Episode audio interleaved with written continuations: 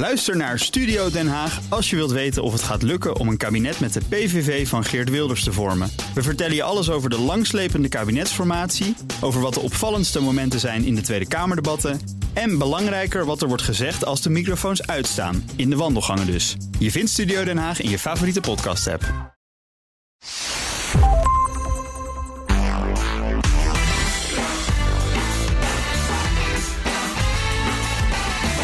Welkom bij de Ben Tichelaar podcast bij BNR, de podcast over persoonlijk leiderschap. Elke week hebben we een bijzondere gast met inzichten en ideeën die je helpen om je verder te ontwikkelen in je werk en de rest van je leven. Mijn naam is Ben Tichelaar en mijn gast in deze aflevering is Karel van Oosterom. Karel van Oosterom is permanent vertegenwoordiger van Nederland bij de Verenigde Naties in eh, New York. Daarvoor werkte hij onder meer op het ministerie van Buitenlandse Zaken als directeur-generaal en in het kabinet van de minister-president. Welkom Karel, heel erg fijn dat je te gast wilde zijn. Dag Ben, fijn dat ik hierbij mag zijn. Je bent ook uh, auteur van een uh, pas verschenen boek met een oranje das. En dat gaat over het jaar dat Nederland in de Veiligheidsraad van de VN zat. Gaan we straks nog met elkaar over hebben. Maar eerst even over die titel met een oranje das. Jij draagt ook altijd een oranje das, heb ik begrepen. Klopt dat? Ja, dat klopt. Dat ben ik in 2014 gaan doen. Uh, hier in New York zijn 193 landen uh, vertegenwoordigd. Dus ik heb 192 collega's.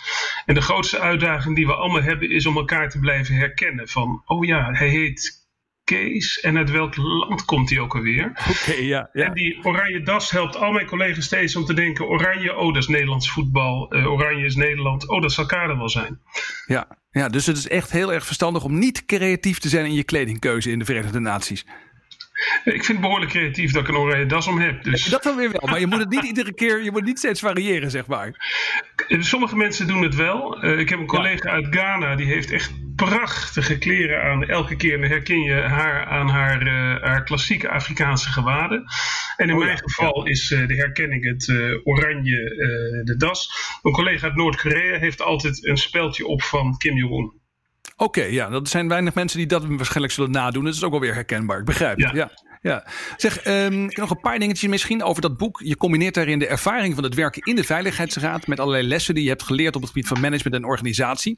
Uh, en dat leuke is, uh, daar ben je eigenlijk al heel vroeg mee begonnen. Want in 1984 begon je je loopbaan bij uh, Nive.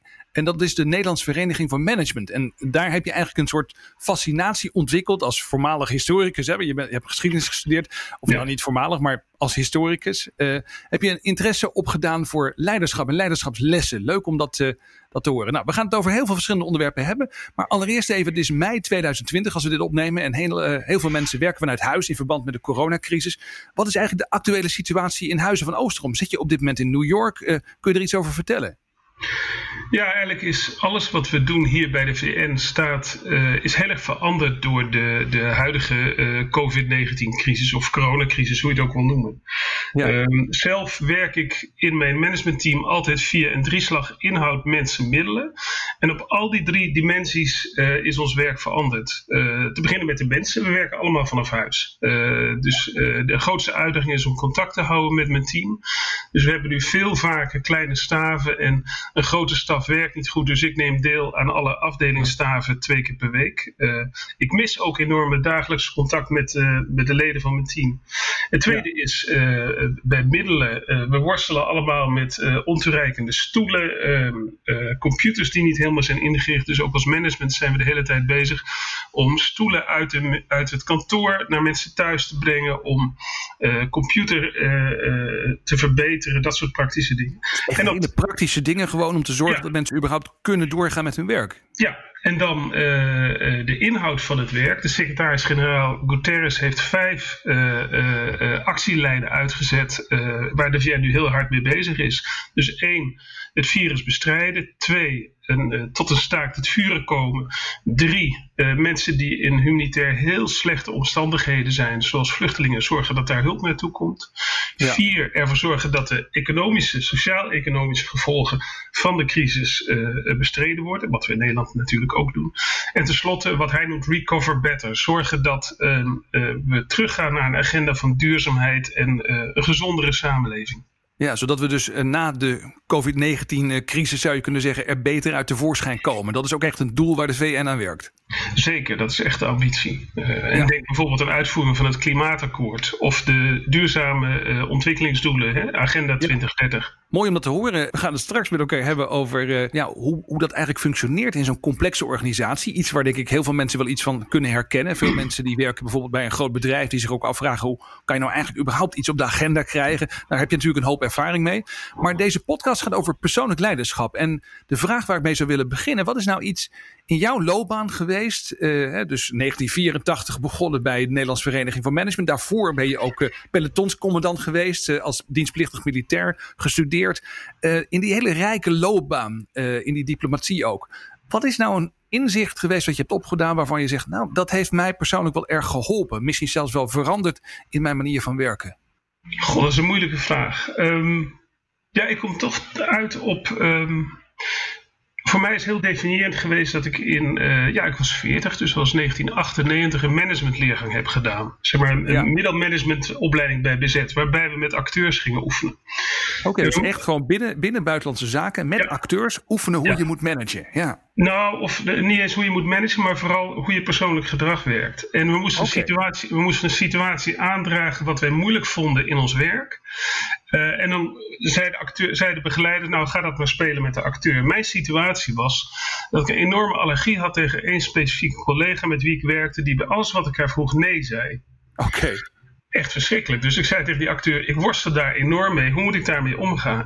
Ja, maar ik had, gelezen, ik had gelezen in interviews met jou dat je jezelf als een rasoptimist beschouwt. Dus je, ik kan me voorstellen dat je dat moeilijk vindt, zo'n collega. Ja, volledige allergie. In het, oefenen, ja. in het oefenen ging voor mij echt een spiegel open dat ik niet in staat ben iemand anders te veranderen, maar dat ik alleen in staat ben om mijn eigen gedrag te veranderen.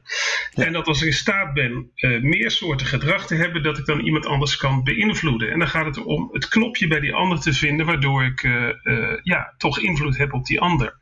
En in dit hele specifieke geval, je zei net dat ik in dienst had gezeten. Als pelotonscommandant was ik redelijk dominant, uh, grote impact en echt, uh, we gaan linksaf met z'n allen. Die autoritaire natuurlijke stijl van mij was heel duidelijk uh, toen ik het oefende. Zo, ja. Mijn autoriteit zorgde bij haar voor een nee. Op het moment dat ik het anders vraag of niet zeg, je moet dit gaan doen, ik zeg dit is het probleem en hoe gaan we dat samen oplossen, kwam er heel veel energie bij haar vrij.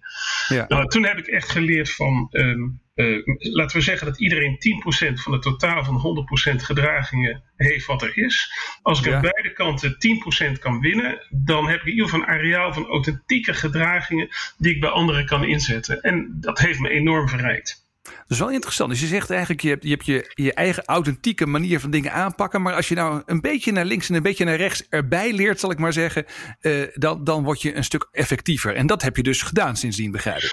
Uh, geprobeerd te doen. Ik heb veel valkuilen. Ja. ja, en uh, dat speelt ook in mijn werk met mensen van geheel andere achtergronden. dus in die zin heeft me ook als diplomaat verrijkt.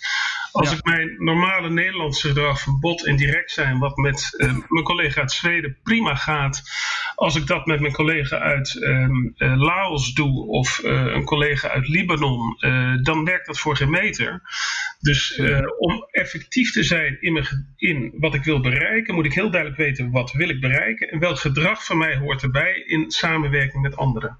Oké, nou we komen eigenlijk een beetje al bij het, uh, ja, de lessen, zal ik maar zeggen, die ook voor luisteraars misschien relevant zijn uh, als we in jouw werk duiken.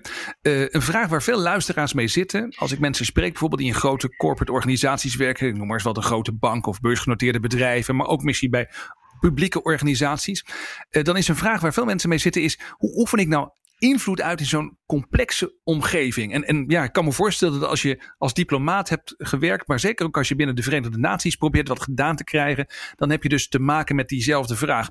Wat je nou net noemde, dat heel erg let op je eigen gedrag en kijken of je daar zeg maar het gedrag kunt kiezen wat in een bepaalde situatie het meest effectief is.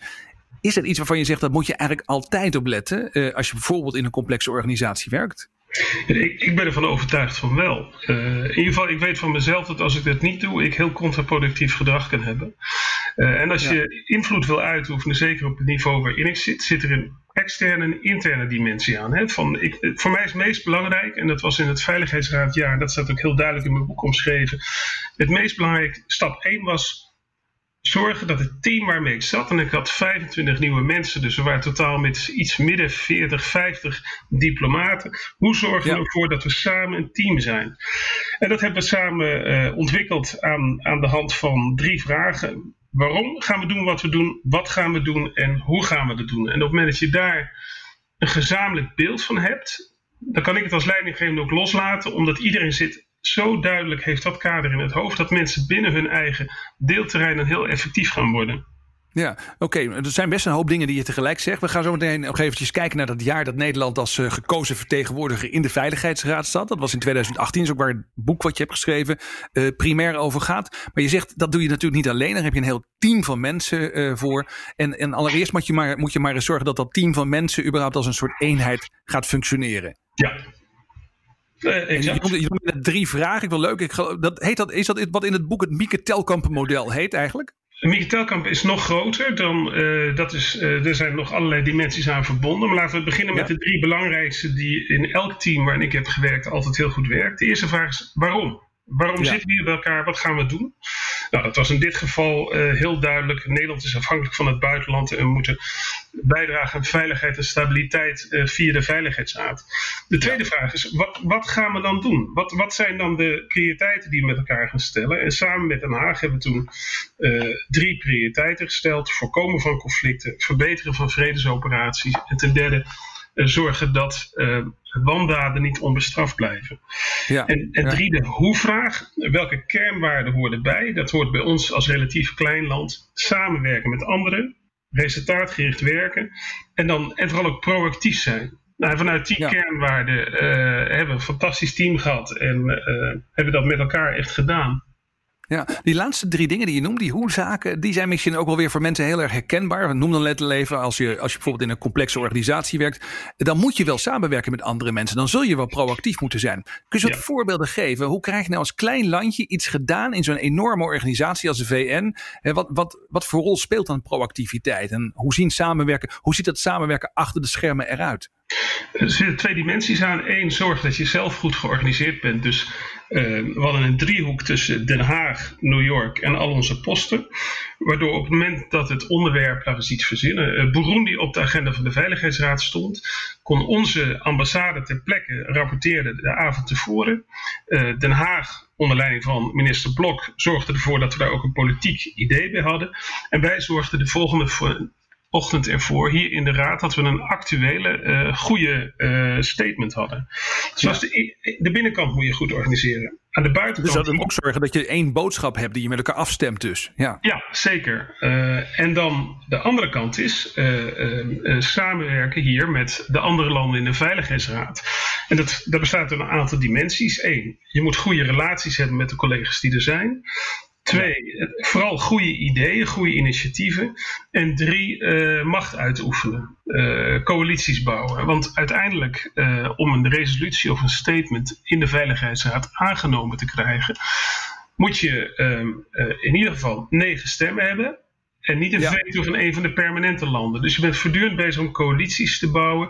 Hier in New York, maar ook in de hoofdstad van de landen die in de raad vertegenwoordigd zijn.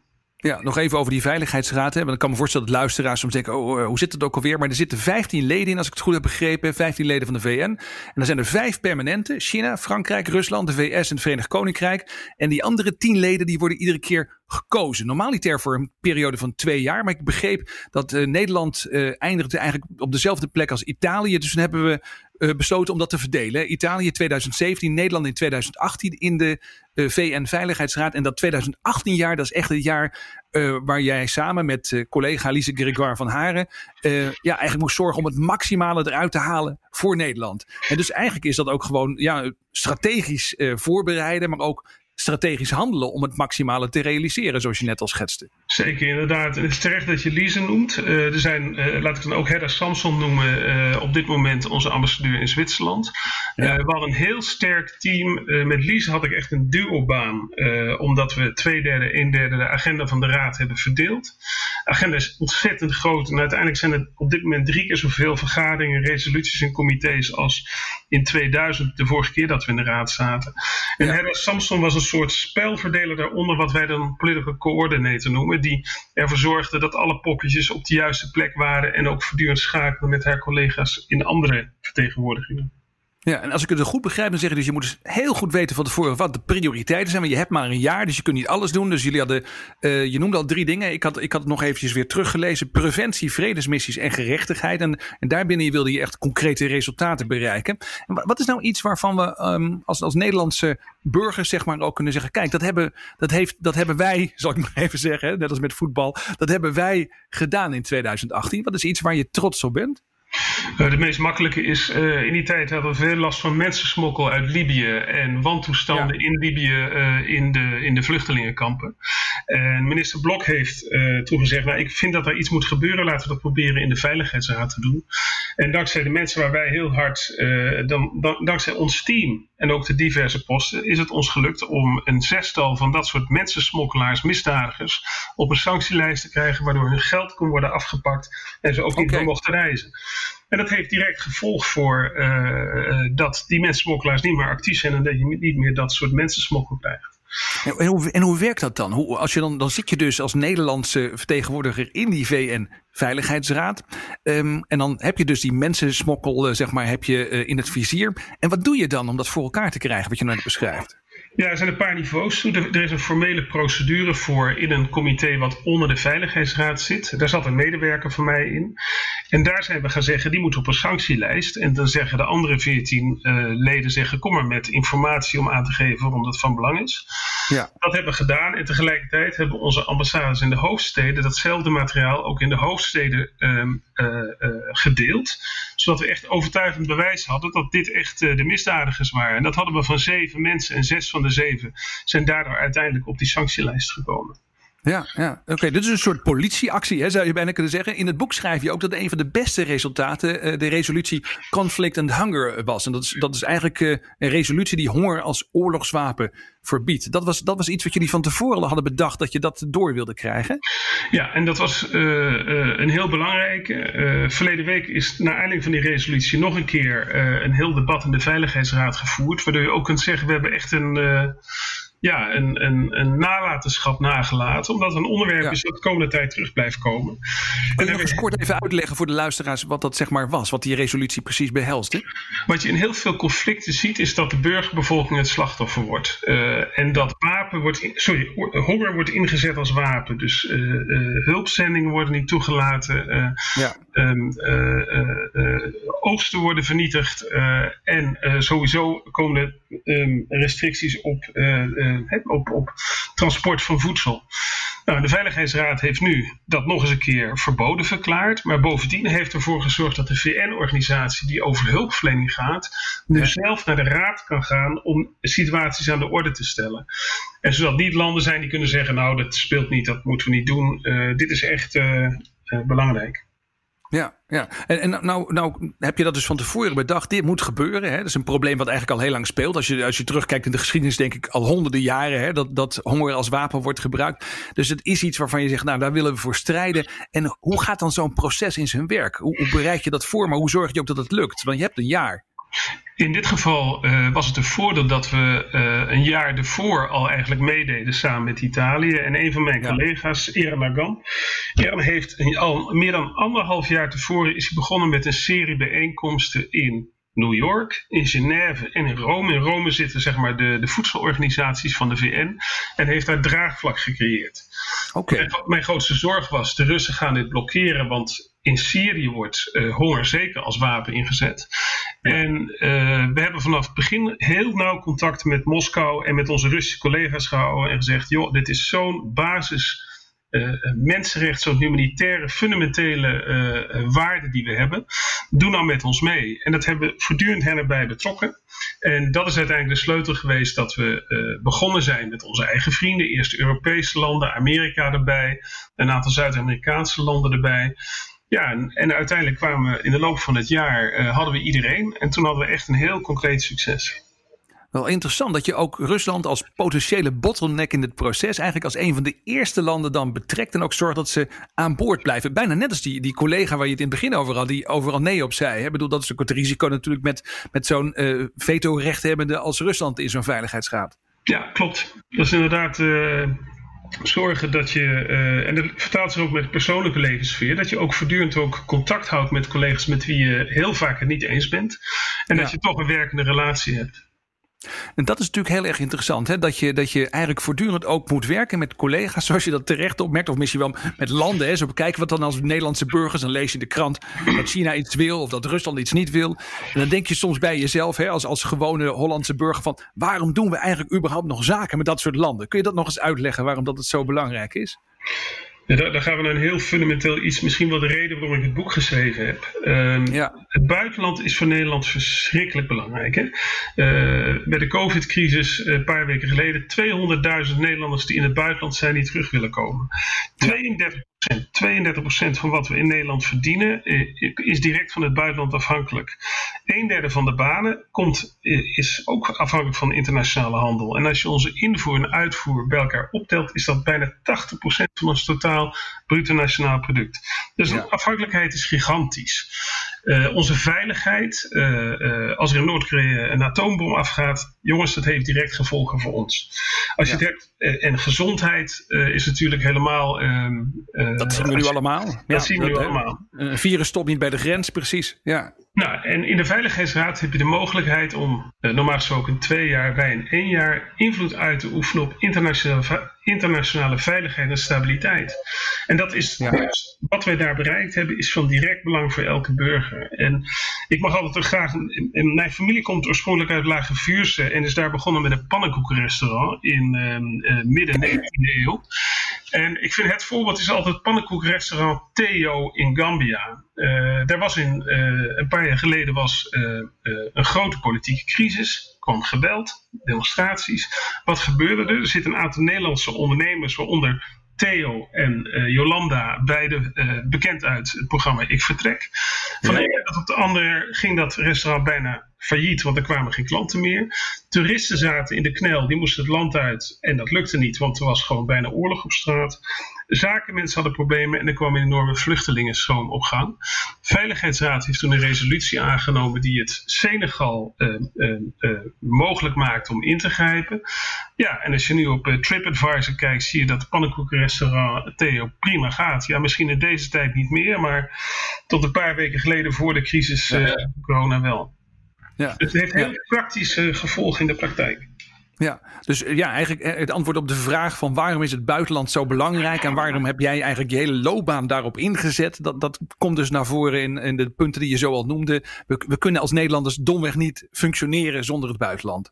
We zijn in Nederland misschien wel het land dat het meest afhankelijk van het buitenland is in de hele wereld. Voor onze welvaart, voor onze veiligheid, voor onze gezondheid en ook voor het gevoel van rechtvaardigheid wat we met z'n allen hebben. Ja. Ja, dus ook, ook al vind je bij wijze dat er heel veel onrechtvaardigs uh, voortkomt uit, uh, uit al die verschillende landen, dan juist moet je je ermee bemoeien. Dat is eigenlijk een beetje ook wat ik als conclusie dan trek uit het verhaal wat je vertelt. Zeker. Uh, ik heb in China gewerkt al een heel intensief mensenrechtenprogramma. En via dat mensenrechtenprogramma hebben we heel veel praktische invloed in China gehad op verbetering van de mensenrechten. Ik denk, ja, kleine stapjes vooruit zijn kleine stapjes vooruit, maar zijn wel stapjes in de goede richting.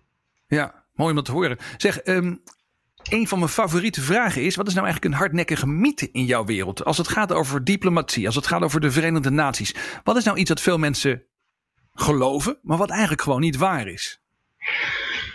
ook een goede vraag. Ik krijg heel vaak, uh, goh, jij moet altijd diplomatiek zijn als, als soort uh, stereotype van mijn werk. En dan zeg ik, wat bedoel je daarmee? En dan zeggen mensen, nou, je moet altijd heel beleefd zijn en uh, indirect en met mond praten. Ik zeg, nee, diplomatie is heel wat anders. Diplomatie is effectief gedrag vertonen in relaties met anderen om hun positief en in de goede richting te beïnvloeden. En dat kan betekenen soms dat ik heel beleefd moet zijn. Uh, ja. Collega's uit, uh, uit omliggende landen en zeker met Scandinavische landen kan ik Nederlands bot zijn. Uh, maar als ik mijn uh, collega uit Myanmar ehm, heel bot begin, dan gebeurt er niets. Uh, dus daar moet ik heel voorzichtig stap voor stap mee doen. Goed voorbeeld trouwens ook van die culturele verschillen was een gesprek dat ik hier had, wat ook in, in mijn boek staat, is een functioneringsgesprek wat een westerse leidinggevende had met een Aziatische medewerker. En na afloop ja. dacht die leidinggevende, goh, ik heb echt, ik heb eens alles kunnen zeggen. En uh, nou gaat het echt beter. En die Aziatische medewerker stond op het punt om zelfmoord te plegen vanwege het enorme gezichtsverlies wat hij had gehad. Zo. En dat, dat, zijn grote culturele verschillen waar het enorm om gaat van je eigen gedrag zodanig definiëren dat je het, het goede invloed hebt op de ander eigenlijk wat je in het begin ook al noemde, wat onderweg een paar keer terugkwam, echt nadenken over met welk gedrag kan ik eigenlijk het meest effectief zijn. En, en in die zin lijkt diplomatie best wel op gewoon leiding geven, zou je kunnen zeggen. Ik zie hele grote vergelijkingen. Daar heb ik in mijn boek ook uh, en ook eerdere artikelen die ik gemaakt heb, uh, daar zo de nadruk op gelegd. Ja, ja, mooi. Zeg, uh, je boek, uh, ik ga het nog even aanprijzen als mediatip. Uh, met een oranje das, Karel van Oosterom. En voor de mensen die willen weten wat dan zeg maar dat hele Mieke Telkamp model is. je zou kunnen zeggen, jouw bijdrage aan de managementliteratuur ook. dan, dan, kunnen ze erin duiken. Maar een vraag waar ik graag mee wil eindigen is ook wat je ons zou willen aanraden. Behalve je eigen boek um, als, als ja, noem het maar mediatip, uh, een film, een boek, een podcast, iets waarvan je zegt, nou, als je nou meer wilt weten over wat mij bezighoudt en over mijn vak, waar moeten we dan eens naar kijken of naar luisteren? Of wat moeten we lezen? Ja, ik heb, ik heb met opzet niet een boek uh, direct over mijn eigen werk gedaan. Want dan zeg ik, dan moet je toch maar mijn boek lezen. Ik heb een boek ja, gepakt van uh, Fons Trompenaars. Zaken doen over de grens, leren omgaan met andere culturen. Waarin hij heel duidelijk uitlegt uh, ja, wat, wat grote verschillen zijn tussen mensen uit verschillende landen. En welk gedrag erbij hoort om daar effectief mee om te gaan. Dus Fons Trompenaars, leren omgaan met andere culturen, zaken doen over de grens. Zeg, uh, Karel van Oosterom, mag ik je ontzettend bedanken voor de tijd die je wilde doorbrengen met ons. En de adviezen en de kijkjes achter de schermen. Nou, ontzettend leuk om dit verhaal te mogen houden. Mooi, dankjewel. Dit was de Ben Tichelaar podcast bij BNR met als gast deze keer Karel van Oosterom. Vond je dit interessant? Check dan ook de andere podcasts via BNR of je favoriete podcast app.